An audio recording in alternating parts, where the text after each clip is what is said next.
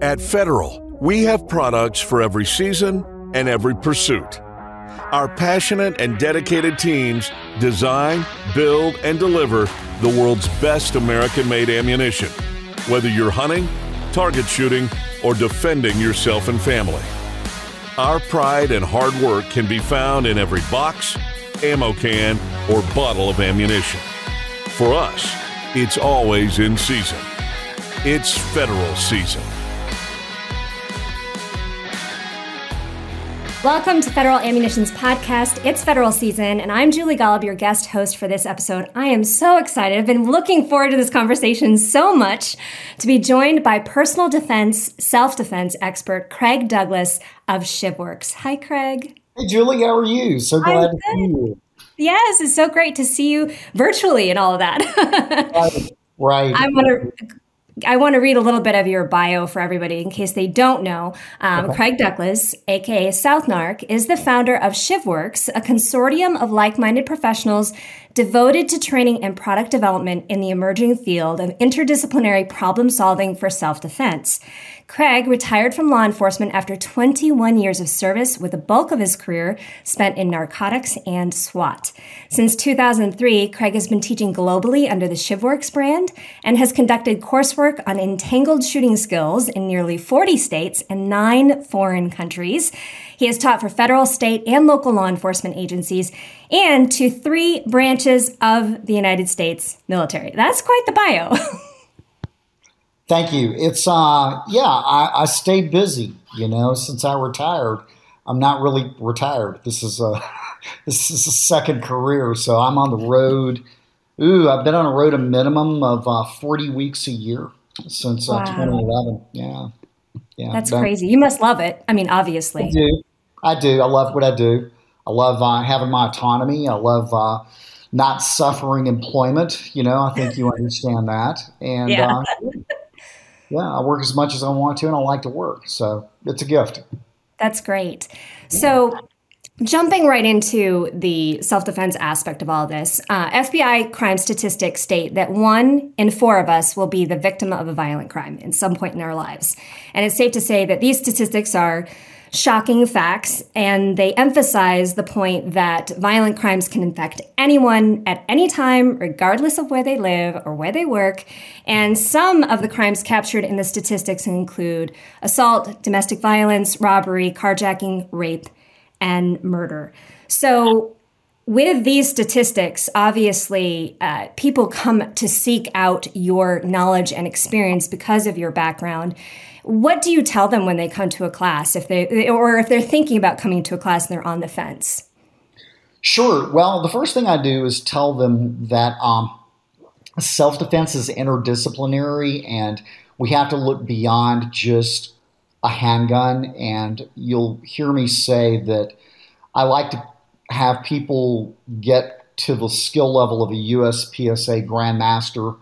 Uh, I like to see them have the hand to hand proficiency of a guy that fights in the UFC and then the verbal agility of a good stand-up comic. And people when they when they hear me say that, they're like, huh? And and here's the reality of it. Self-defense is interdisciplinary and you know, a well-placed word uh, or a misplaced word is as potent as a well-placed shot or a misplaced shot. So um, I think all of this stuff has to work together and one of the things I try and tell people, uh, you know, you you may look at my class and the coursework as an audit. You may find after spending a weekend with me that, you know, maybe you don't need to spend as much time on the range. What you need to do is lose like 30 pounds. Or maybe if you're really fit, um, but you're socially awkward, maybe what you need to do is go join Toastmasters and uh, learn what it's like to, you know, impromptu address a large group of people just so you're a little bit more fluid in your delivery and you're not stammering over words or misspeaking and potentially creating problems. So um, I'm also a real big fan of uh, people who carry guns having a high level of social literacy. So I'm a huge fan of, you know, hey, if you're scared of homeless people's you know, or people, maybe what you want to do is go work in a homeless shelter and see what those people are like, or go to an autism camp, you know, so you can look at what those kids are like. But I'm a real big fan of people having high social literacy and high verbal agility if they're going to carry a gun in public space. No, that's that's a, a great point. I think a lot of people when they look at your social media, for example, or they have heard of you, obviously they know of ShivWorks and they think more of the entangled shooting skills kind of thing and the, hand-to-hand stuff. But you actually dig so much further into all of the, the realms of self-defense.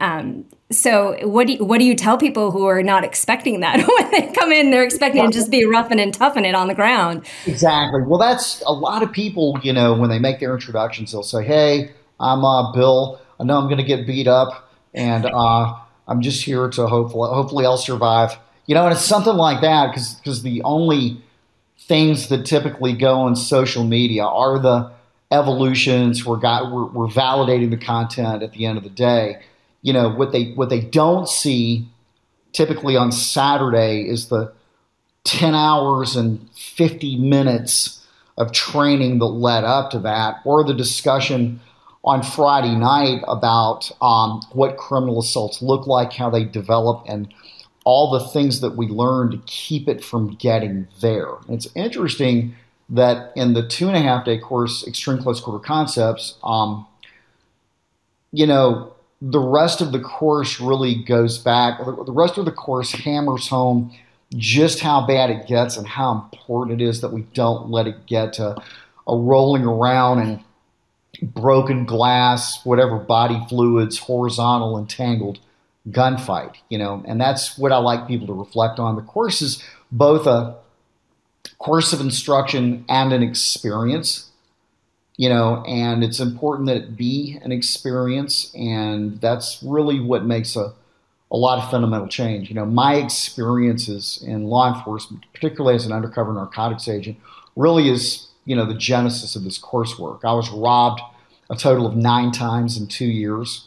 So, you know, uh, I, I understand what, what crime looks like from the very visceral first person aspect. Right. Wow, that's uh, that's how much of your background do you think plays into the coursework itself, and then how much of your other areas in life where you're learning the social skills, for example? I mean, you know, um, I'll tell people all the time, especially when we're talking about trying to talk themselves out of things. I'll say life's a dope deal, and uh, people have wanted me to make that a T-shirt for a long time. Hashtag life's a dope deal. But but here it is. You know, a dope deal is really not about buying dope, but it's about selling yourself. So if you can sell yourself, you can you can buy anything. So you know, uh, whether that's me, uh, you know, trying to talk to a you know high level business guy that I suspect is trafficking in people, you know, to uh, you know uh, corner boy, you know, selling $20 rocks of crack cocaine. I mean, I, I dealt with a wide strata of people involved in various criminal activity, and you had to shift and adapt for every one of those, you know. Um, novel niche places like cars where we don't typically train. Um, you know, most people have never experienced or have any training modality to approximate what a gunfight in inside the, the, driver's compartment looks like, or what that even feels like, or how to train for it. So, yeah, I had, I had a lot of unique experience and a long um, term instructor's eye. I've been teaching martial arts since I was a kid. I formally started as an academy instructor in 1992, so that I've been training, you know, armed personnel formally for 30 years now. Um, so it, yeah, I think between those two things, the, the, the novelty of my you know uh, career path and what happened, and then just the, the the instructorship that developed literally since childhood in motor skills, tactics, and strategies, it, it just invariably led me to where I am today. Talk about the thousand hours concept. yeah, right. I mean, and I tell people they're like, "Well, how long have you been working on this?" And I'm like, "How old am I? Fifty. I'm 54 years." You know, that's how long I've been working on this because the coursework does. I mean, it represents my life work. It uh, my life's work. It's it's not finished. It never will be, and I'm never satisfied. It's a living body of work. Um, so yeah, that's that's what it is. But yeah, it's a it's an interdisciplinary approach to problem solving while armed, uh, looking at some of the worst case scenarios that you could possibly be in. That's great. So the other thing that I think that uh, students would really, really appreciate to know is is your concepts around being prepared and your philosophy of being prepared for anything. Can you kind of elaborate on that? You know, there are two words in the training industry that everyone thinks are verbs: awareness and mindset. You're not going to aware or mindset your way out of anything. So, right. look, looking at at physical, looking at physical training, physical awareness drills to help you understand things like proxemics, um, how language affect. For example, you know the difference between um, opening dialogue with someone and saying something with a defined objective like halting their approach. So if I'm being if I'm being approached by a stranger in a sketchy place, and I'll walk people through this. I'll say, "What's a what should I do?" Right now, I'm in a dark parking garage. I see someone because we've had the discussion about awareness, and essentially it relates to vision. And they're approaching. I don't know what their intentions are, but I've already done a demonstration of what the implications of them getting into average conversational distance would be if they initiate on me at close range. And um, you know, I'll, I'll ask, and I do a lot of kind of Socratic stuff like that. But I'll ask, hey, uh, what should I do right now? This person's approaching me. I'll usually have somebody that's working with me just start walking towards me. Will you say something? Okay. You acknowledging. Okay. What what should I say? Hey, just ask him what's going on. Just ask him, hey, how are you? Okay. Let's try that. Hey, what's going on? And I'll have the because I know what people are going to say because everybody does this, and I'll have the person still walk right up on me and like, what's the problem with that? Well, you're you're initiating a conversation, and and right now this isn't a conversation. What are you trying to do with your language to begin with? You're trying to halt their approach. So whatever you say should support that. And we go into a, a whole bunch of stuff like that. So little changes to behavior to create essentially uh, a strategy template for maintaining a little bit more distance than is the social norm without appearing too awkward. Right. And that and, and, and it's it's a three pronged strategy of how we move, what we say, and, and the things that we do with our hands. And again, when people try this for the first time, it looks very contrived. But as they practice it, and it requires physical practice, just like anything, they get better at it, and it's a little bit more, you know, um, it's a little bit more nuanced, a little bit less observable, but it's still very effective. So that's that's one of my first things on on preparation and preparedness is physical practice of soft skills.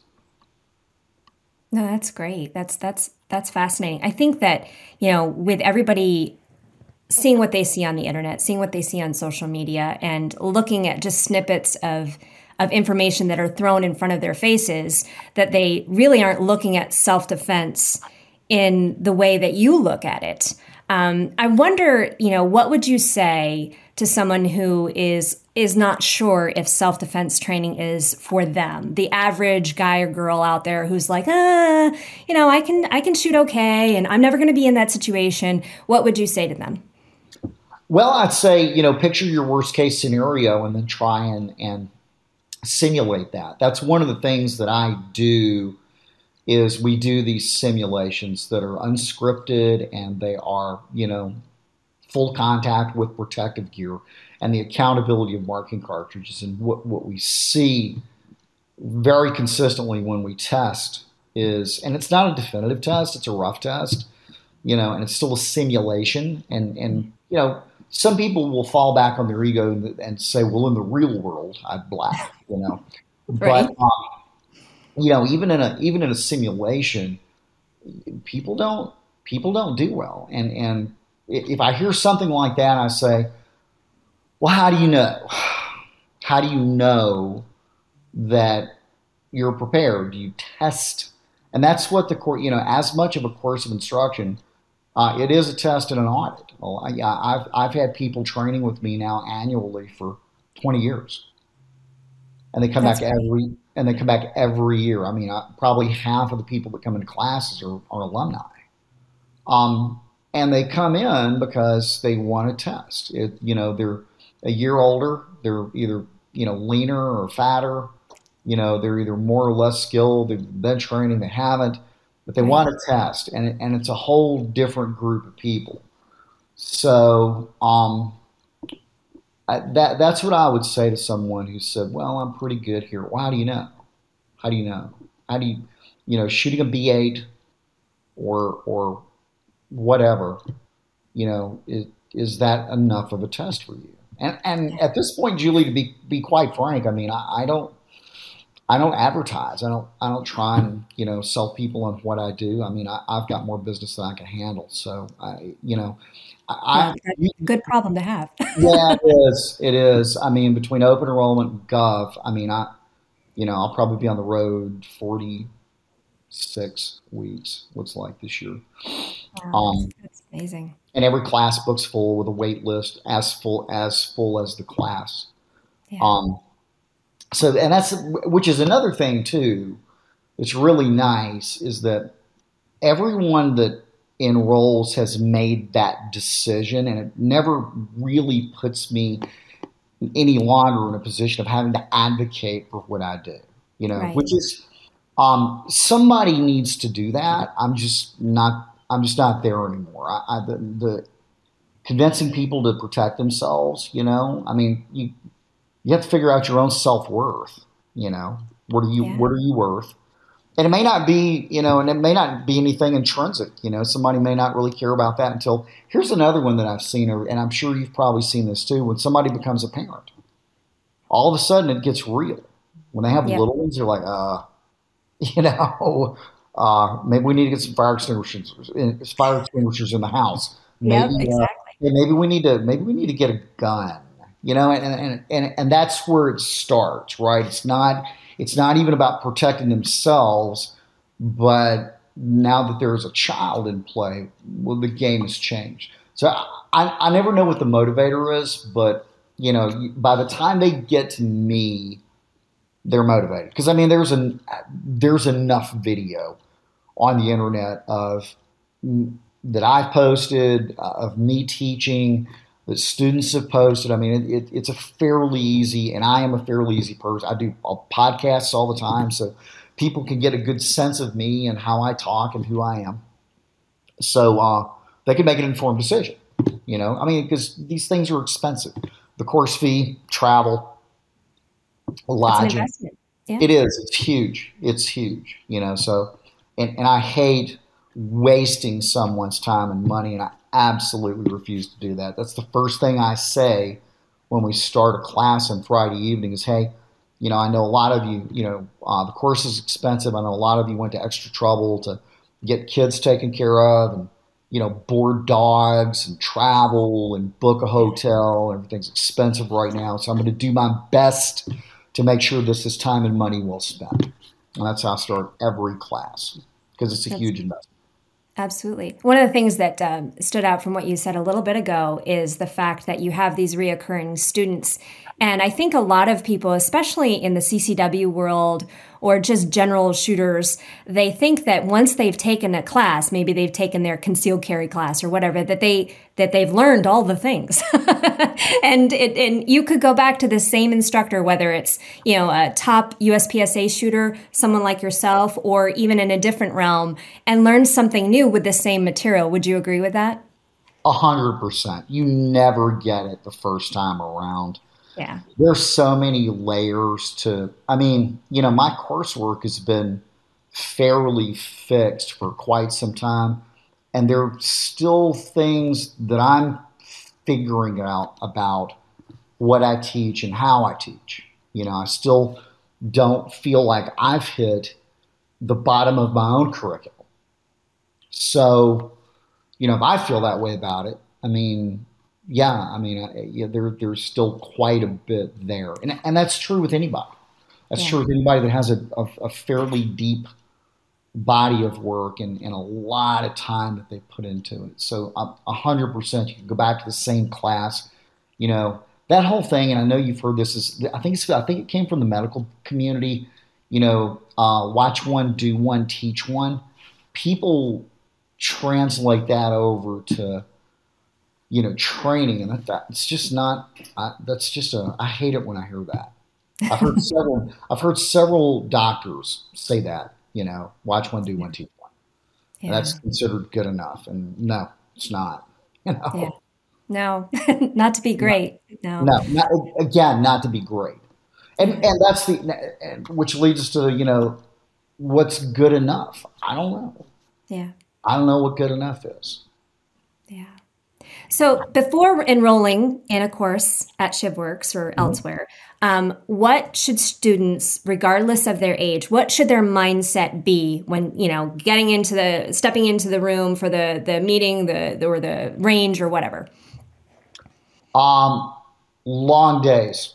so the class, like uh, Extreme Close Quarter Concepts, Friday night from six to ten, Saturday from eight to seven Sunday from 8 to 7. Um, wow. And there's really no downtime. You're busy the whole time. And the, the latter part of the two full days from, because I usually finish up with the live fire in like three hours, uh, roughly. And, and it's a it's a low round count course too. It's, it's 220 rounds. I, I tell people uh, extreme close quarter concepts is not about me teaching you how to shoot, but adapt shooting to very specific niche problems, entanglement, crowded, and confined space. And, it, and it's mm-hmm. very dialed into that. I'm not there to diagnose your marksmanship or your gun handling or make you a better orthodox shooter. That's not what I do. There are right. people that do that way better than me, you you included. So, um, yeah, um, so that takes about three hours on each day. We'll do a hard hour, absolutely no more. And then the next seven, 12 to 7, that's spent uh, learning a, a, base of wrestling and jujitsu um, that goes into application of the pistol, standing and grounded, and ends with the validation exercise where we put on the helmets, the gloves, punch each other in the face, shoot each other with T guns and stuff like that. So it's a it's a hard grind yeah. of seven hours of uh, work and testing at the end of the day. It's scalable, and I don't expect, uh, you know, 50 year old mom to do what a, you know, 25 year old, you know, BJJ freak does, or you know, Brazilian Jiu Jitsu guy. Right. And, and the oldest guy I've had to do had do the coursework was 74. Oh, wow and he gave just as good as he took. That dude was tough. He so really- I, I, I, wonder, like, you're seeing this range of age, um, possibly even disability, and also women. I mean, the idea of for many women to go to a course where someone's actually going to touch them or hit them or grapple with them is is kind of terrifying. What would you say to them? I usually get, it's interesting, I usually get uh, two or three girls per class. The most I've had in one class of 20 were seven. Oh, wow. That's serious. they, they, what's interesting too is most of them have a fairly serious assault in their background. Most of them. Mm-hmm. A lot of them have been through self defense training deep down that they knew didn't work and they knew was fake, you know. And, I, have had, and they were angry in the aftermath, you know. And yeah. they they've told me they said this looked like, you know, I watched videos of the evolutions. That's what we call the validation exercise at the end of the day. And it looked like what happened to me, and it scared me, and it brought this reaction about. So I figured this is where I needed to go. And if I break down in tears and I need a break, um, I hope you guys are okay with that. And we absolutely are. And that happens all the time.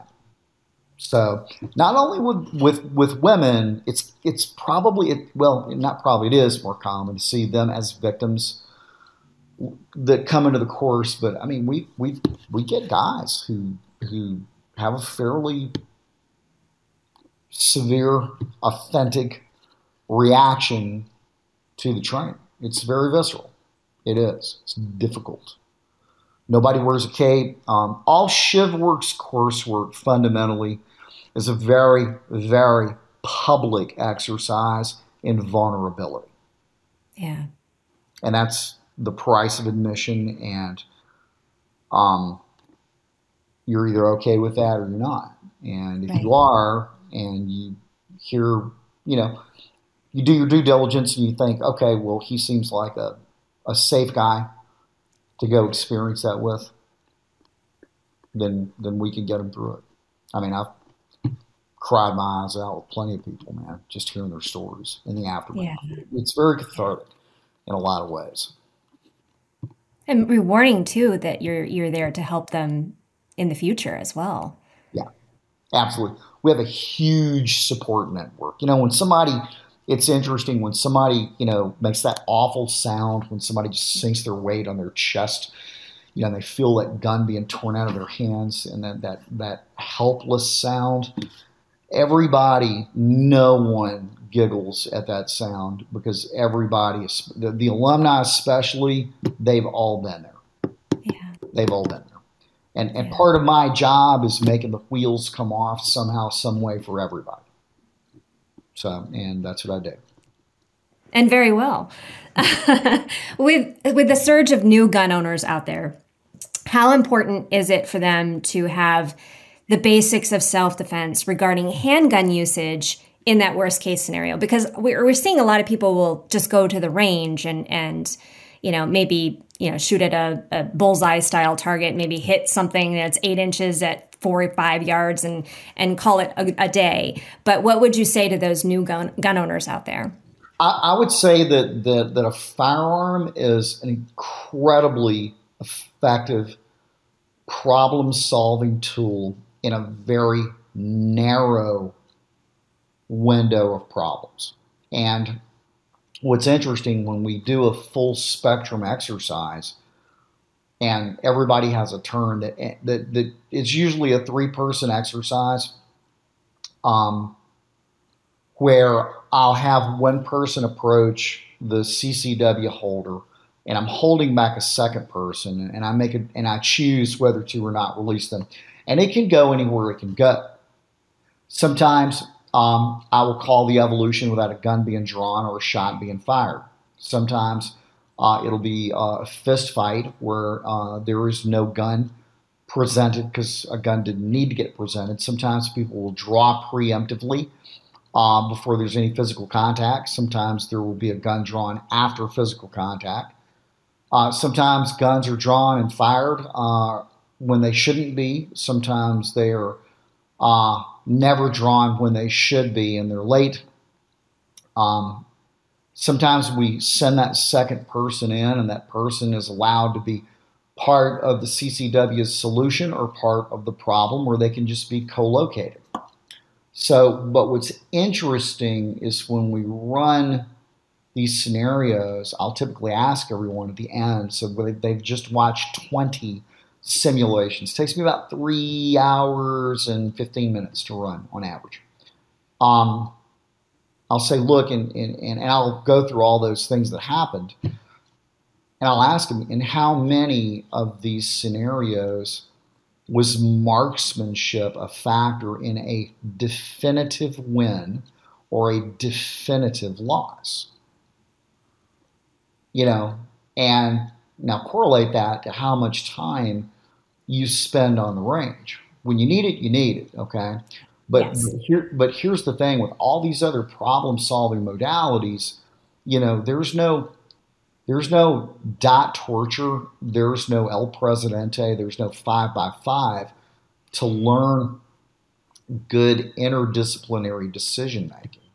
And, right. and I tell people, look, if you think shooting colored squares, circles, and, and rectangles with numbers in them is decision making against a living, breathing, thinking human being with an opposing will and possibly malevolent and intent in a scenario that's ambiguous. No, you need people for that. You need people to learn that skill. So, um, that's what I would tell people is that look, if you're if you're gonna take the responsibility of carrying a gun in public space, the onus on you is to be as proficient as your lifestyle allows you to be proficient as far as time, but your proficiency in all these other problem solving modalities, there should be parity. I mean, if you're going to carry a gun, you should be physically fit enough to retain a gun. And you should be able to talk your way more than ever out of confrontations and have the social literacy and verbal agility to do so. And I understand that, you know, the gun is the great equalizer fundamentally, and it does give an advantage to people who are physically smaller and weaker and older. Okay. That's, you know, fact. Yeah. Why it is, it fundamentally it is the great equalizer. But, you know, more and more, I think, and you'd probably agree, Julie, that, that that's really not, we're, we're historically that's true. You know, the story of the little old lady that, that fends off a bad guy, you know, but more and more we see a lot of, I don't know, cavalier gun ownership and carry, I think, based on what people think is happening in the world versus yeah. what's actually happening, you know? Yeah. So no, it's interesting. Like with even, you know, as a competitive shooter, not a self defense oriented instructor, shooter, anything like that. I, you know, the the skills that you have, gun handling skills that you develop from competition are very valuable. And a lot of people don't practice those things because they're just going to their square range and their, you know, or their their lane and they're they pick up their gun with one or both hands in a strange way. Nothing's consistent. I'm curious um, how much of gun handling skills and handgun training techniques are incorporated into the, the class sessions. Well, again, all the manipulations are very focused on the problem. Mm-hmm. Here's what I will see, though. I will see, I will see. I hate to use the word a training scar because it's so overused, but I will see things come out in fights that are misplaced that I know are a result of overlearning. For example, a tap rack. Right. Endlessly, you know, how many times do we see people just really spending a lot of time on tap rack? Well, I will see a person exit a, a clinch or work their way out of a ground fight with a sim gun, click, look at the gun, and sit there and endlessly. In the meantime, the person, you know, recovers, is beating them, taking their back, and then it turns into this, and, and they're still trying to do this versus fight for position. I call it a metronome because that's mm-hmm. kind of what they're like tick tick tick tick tick tick tick like a metronome going back and forth because they're so locked into that cycle if i could just get the gun, it's not a gun problem anymore. It's a it's a positional problem now. It's a i don't have initiative problem you know? There, there are all kinds of things. So i will see overlearned gun manipulations like that come out at the worst possible times because I think they've only been learned and trained in, you know, a range based environment versus, you know, the context that I'm offering, you know, which is which right. is really interdisciplinary. And, and it's interesting too because we all we all know this. Like back in the day, we used to call it tap rack bang. Well, we quit doing that, right? Because well, maybe we don't want to always always bang after right. the tap rack. So I think it turned into tap rack assess, and then it just turned into tap rack. Right. I'm dating myself, you know, 30, 35 years ago. but still in all, um, so we know this kind of in our minds that that overlearning out of context can can create problems. But um, I do see that. I do see, um, you know, overlearning and manipulations. I, I see that come out. Appropriate extension. One of the things I teach when I talk about the horizontal line of presentation uh, from three to four is I, I define four as appropriate extension based on proximity of threat. So the horizontal line of presentation from the time it's established is constantly adjusting to stay outside of arm's reach. And that sounds like a simple thing. But again, because every most every presentation from the holster, probably 99% of them has been to your irons or dot, whatever you're shooting, we'll see that come out, right? And after a 30 second fight, a guy will finally exit, have his gun in hand, boop, and throw it out there. And if the, guy, if the guy's not down yet, you know, the rounds are peripheral hits and dude is still in it, bam, he's right on top of the gun. And, you know, we're back into fighting over the gun again. All because of that one simple little piece of scar tissue, that bit of overlearning, you know. So I, I see that come out. I do. And again, I think a, a lot of this is, you know, firearm skills not being contextualized. I think as early as possible in a person's education, ideally, they're doing interactive training. It doesn't necessarily have to be high impact, but it needs to be interactive. I don't care if it's blue guns, but they hmm. need to learn how to interact with people and guns and talking. I'm very critical of law enforcement. Okay, They're, they as a as a population compared to citizens, armed citizens. Armed citizens tend to be fitter. Armed citizens tend to be better shooters. Okay. However, most cops manage chaos and talk while armed better than any other population because that's what they do every day and they deal with a right. wide variety of people with all kinds of problems. So um, I don't see citizens with that skill, the, the chaos management skill while armed, you know, thing. I don't see them do that very well. I think citizens do well when things in the real world, and this the the what I've been able to look at anecdotally, it, it seems to be that when they do well, it's a fairly simple problem. If you add any kind of ambiguity to it, they really don't. They have to figure things out if they're not sure. If it isn't just bad guy gun, boom, you know, um, that's where it starts getting wonky. That's where it kind of starts sliding off the rails. Yeah.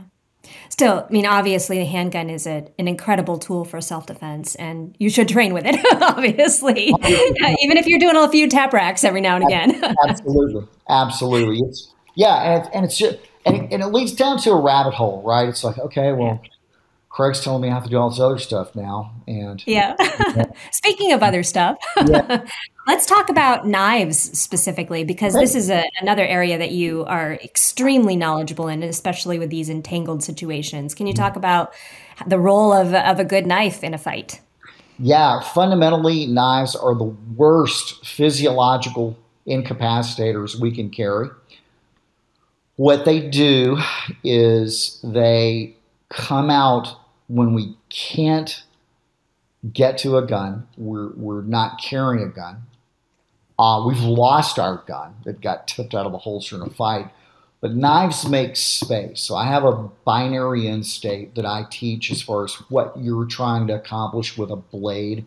Essentially, uh, what a blade does is get someone off you and then it keeps them off of you.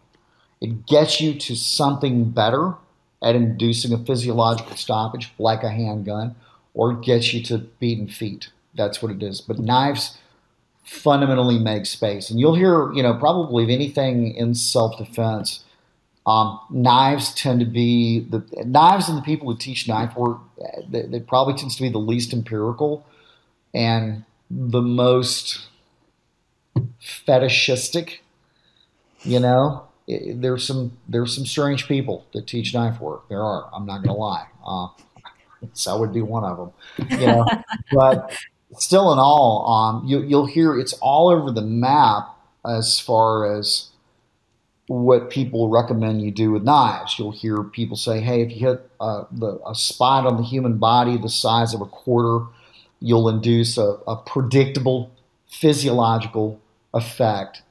Uh, others say, hey, the best way to use this is exsanguination, bleeding out, so you target blood vessels. Other people say pain. Uh, some people believe that if you go after uh, connective tissue and muscle, that we can uh, incapacitate someone by disabling their limbs. You know, and and here's the thing: all those things can work, and all those things can fail.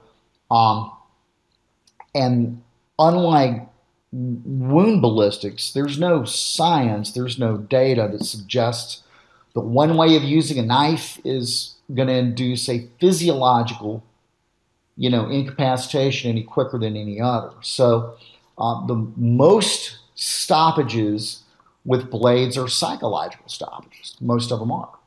And that's interesting because how do you predicate your method of use and delivery system with the adversary's willingness to quit? Mm. So you can't, right? Right. So really the best we have and, and, and everything else is when I get a knife out, fundamentally, what I'm trying to do, and I don't care how it works, I don't care about the mechanism of injury, I'm trying to get this person off me. And if I can get them off me and they try to reattach, I'm trying to keep them off me, or I manage to get a blade out before I get get entangled, and I'm trying to keep them off me. That's that's what knives do. The, it's a very narrow, again, like a handgun. To me, it's a very narrow you know, uh, range of problems that, that a knife solves. That being said, when you need it, you need it. You know, and the knives that that I've designed, you know, you can get those out when you can't get anything else out. Right. You're not going to be. You're, not, you're sitting there flipping with your your Swiss Army in a situation. exactly. Exactly. Yeah. I mean, the, the, the the clinch pick, you know, which is probably the best selling blade. Uh, it's been in production 20 years now.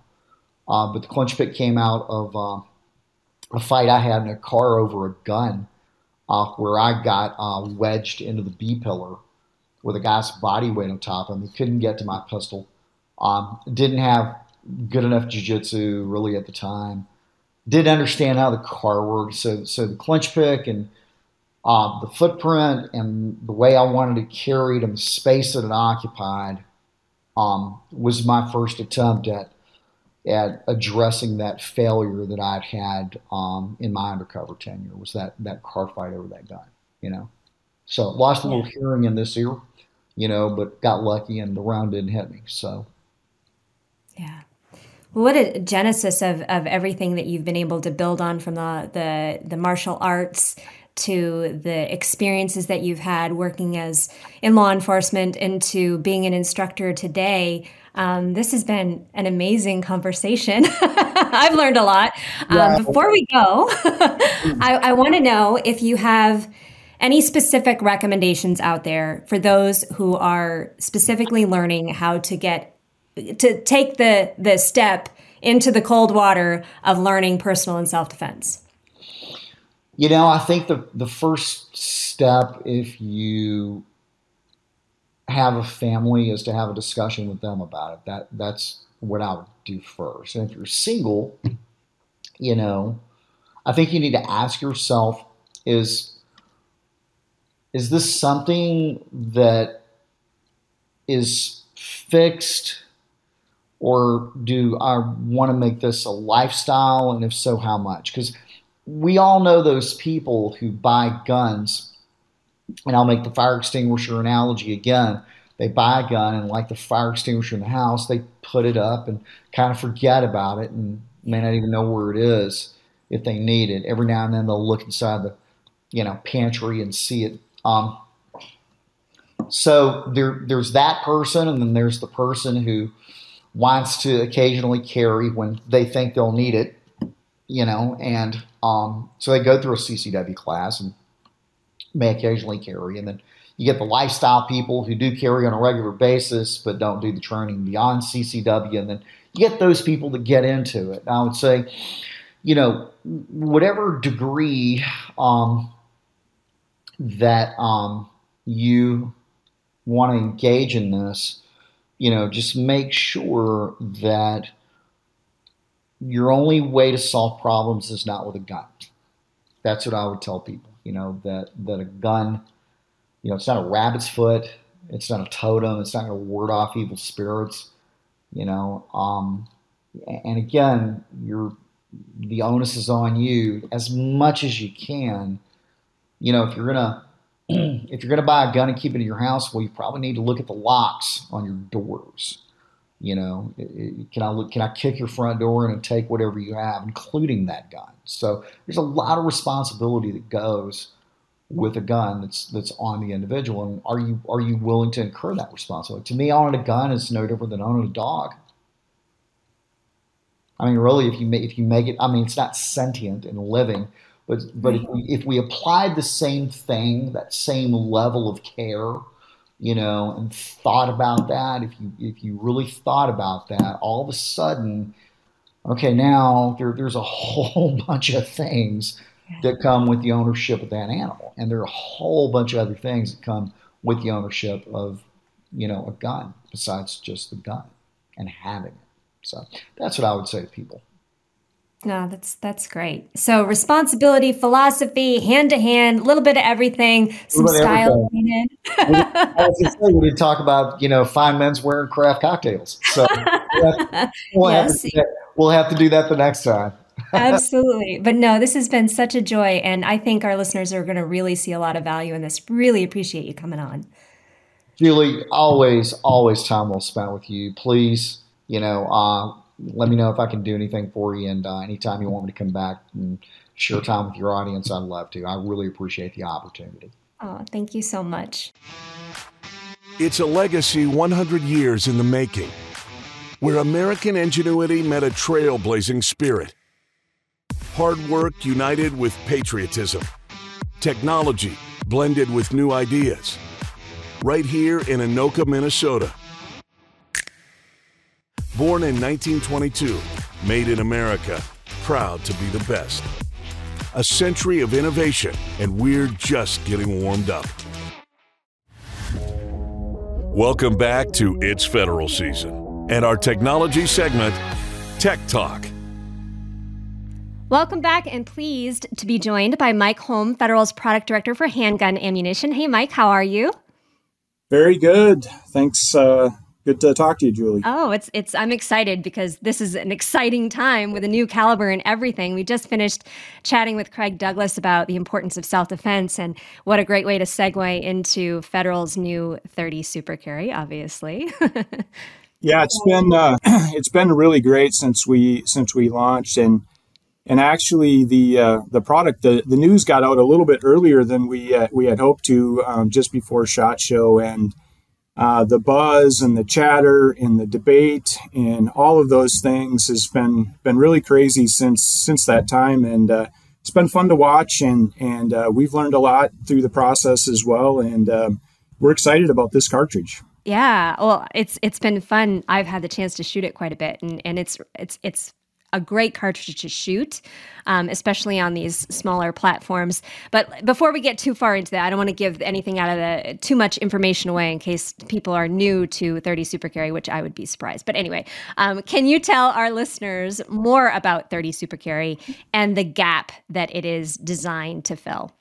Sure, it's um, it's actually a, cartridge that's designed specifically for concealed carry and, and personal defense situations. And, you know, there's been so many new shooters and new gun owners that have come into the marketplace over the last few years.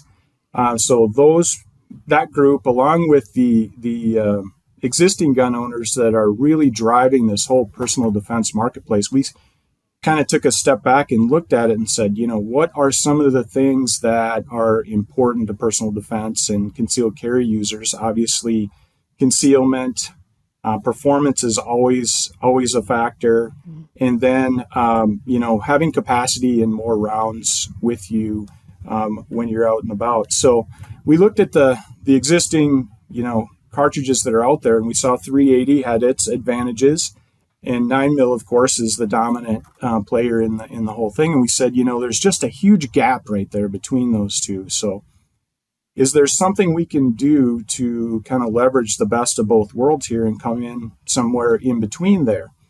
And um, what's really interesting is that we, through the development, what we actually found is that we don't have to go right to the middle um, we found a, a, cartridge in a platform, a, a, a form factor of a, cartridge that gives us nine millimeter performance, but in a smaller, you know, form, so we can have more rounds in a magazine. Or gun manufacturers can design platforms that are a little smaller that still give you the nine millimeter performance. So we kind of kind of stumbled onto it a little bit as that as that we were able to do more than what we actually set out to do. That's great. That's a great problem. yeah, it's a it's always a nice surprise when it works that way because it doesn't always work that way. Yes. So, can you break down for our listeners the specific features and benefits of 30 Super Carry? Yeah. So it is a um, it's a 312 diameter bullet. Um, so it's smaller than what you would have in, in a nine millimeter, um, but that allows us to have a smaller cartridge case, and um, you know, it's it's a, a round that we're running at a pretty high velocity. It's about 1,250 feet per second. So we get a lot of energy, we get a lot of um, performance out of that small package. And so our our expansions, our penetrations, um, our energy levels are right up near near nine millimeter. But we can do it in such a smaller platform that that we can have the the, the added benefits of more rounds in the magazine. What we're seeing is two to three more rounds in the magazine, depending on the, on the gun platform. Um, and then we expect as the cartridge, um, you know, moves on through time, that we'll have more gun manufacturers on board and smaller platforms. So you can have the choice of more capacity or a smaller platform with that better performance. Yeah, that, that's ex- exactly what I'm most excited about because with this new round specifically, the innovation of it is going to cycle into so much smaller handguns than we've seen with the power that and the performance that you mentioned. Uh, it's pretty neat. I, of course, uh, have a Shield Plus, and the capacity that you have with that, with the additional 30 super carry, we were just speaking with Craig Douglas about self defense and personal defense. And for a lot of people out there, the mere idea of an entangled situation being able to reload their firearm is is a is a big challenge. Or or even for people who may have some sort of disability to have that extra capacity is huge benefit.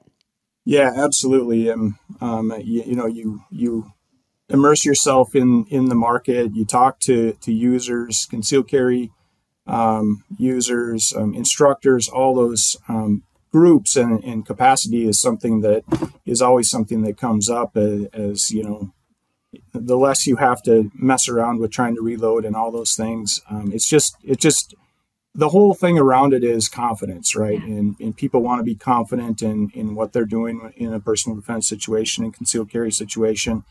And um, that's all part of it.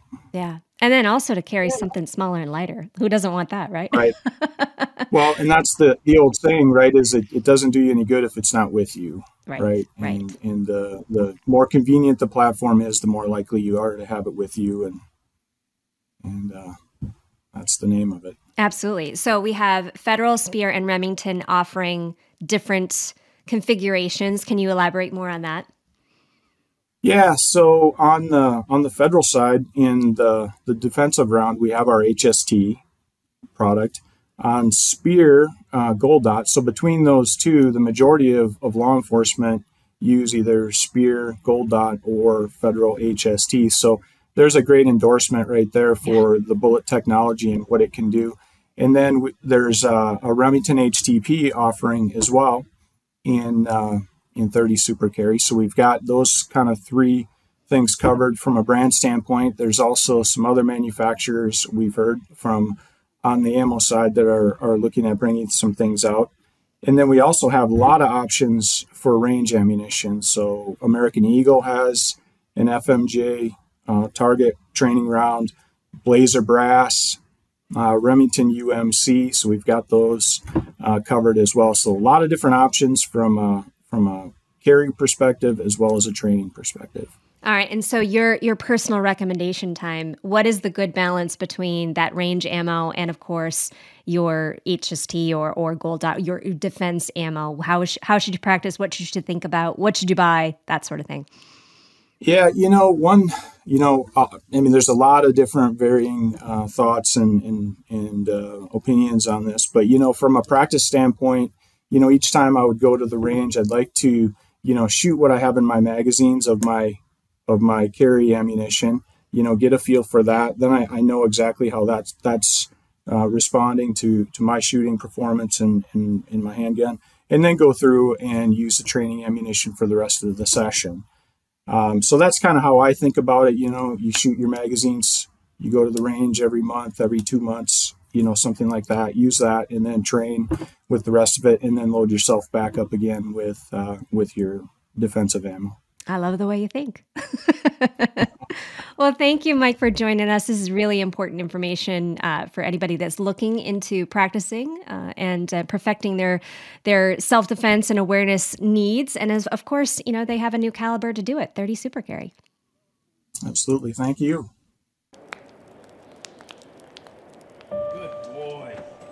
It's a season with no beginning or end with bonds so strong, not weather or age or thousands of miles keep us from it. Our love for it is as varied as those who are addicted to its pursuit. A connection with the outdoors, with family, and your best friend. We plan with anticipation. We prepare and wait in silence. With tired legs cold hands, we push on. All in hopes of hearing a call that shatters the calm. To see the approach of thundering skies and experience the instantaneous rush. For whatever your reason,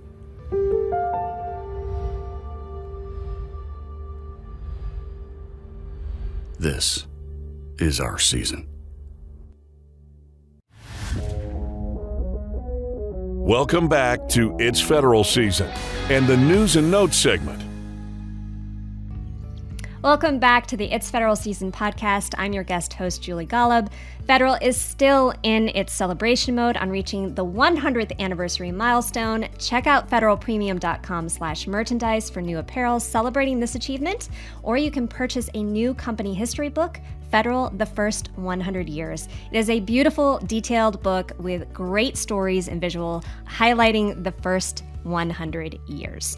There are a couple of opportunities to meet the team from Federal at upcoming consumer shows. Join us in Little Rock, Arkansas, July 29th through 31st for Delta Waterfowl's Duck Hunters Expo. The game fair is being hosted again August 12th through 14th and again on August 19th through 21st in Ramsey, Minnesota. And for the passionate deer hunter, Buckmasters is hosting their expo August 19th through 21st in Montgomery, Alabama. Come join us at these events. Federal always has experts on site to talk about ammo selection, listen to your stories with Federal products, and have some great t shirts and giveaways as well. You don't want to miss that. Thanks for allowing me to guest host with you all. I've so enjoyed it. If you want to learn more about me, you can visit me at juliegolob.com or on social media at juliegolob. And of course, if you like what you hear, please visit our podcast reviews and leave us your honest feedback. We'd love to hear from you. Thanks so much.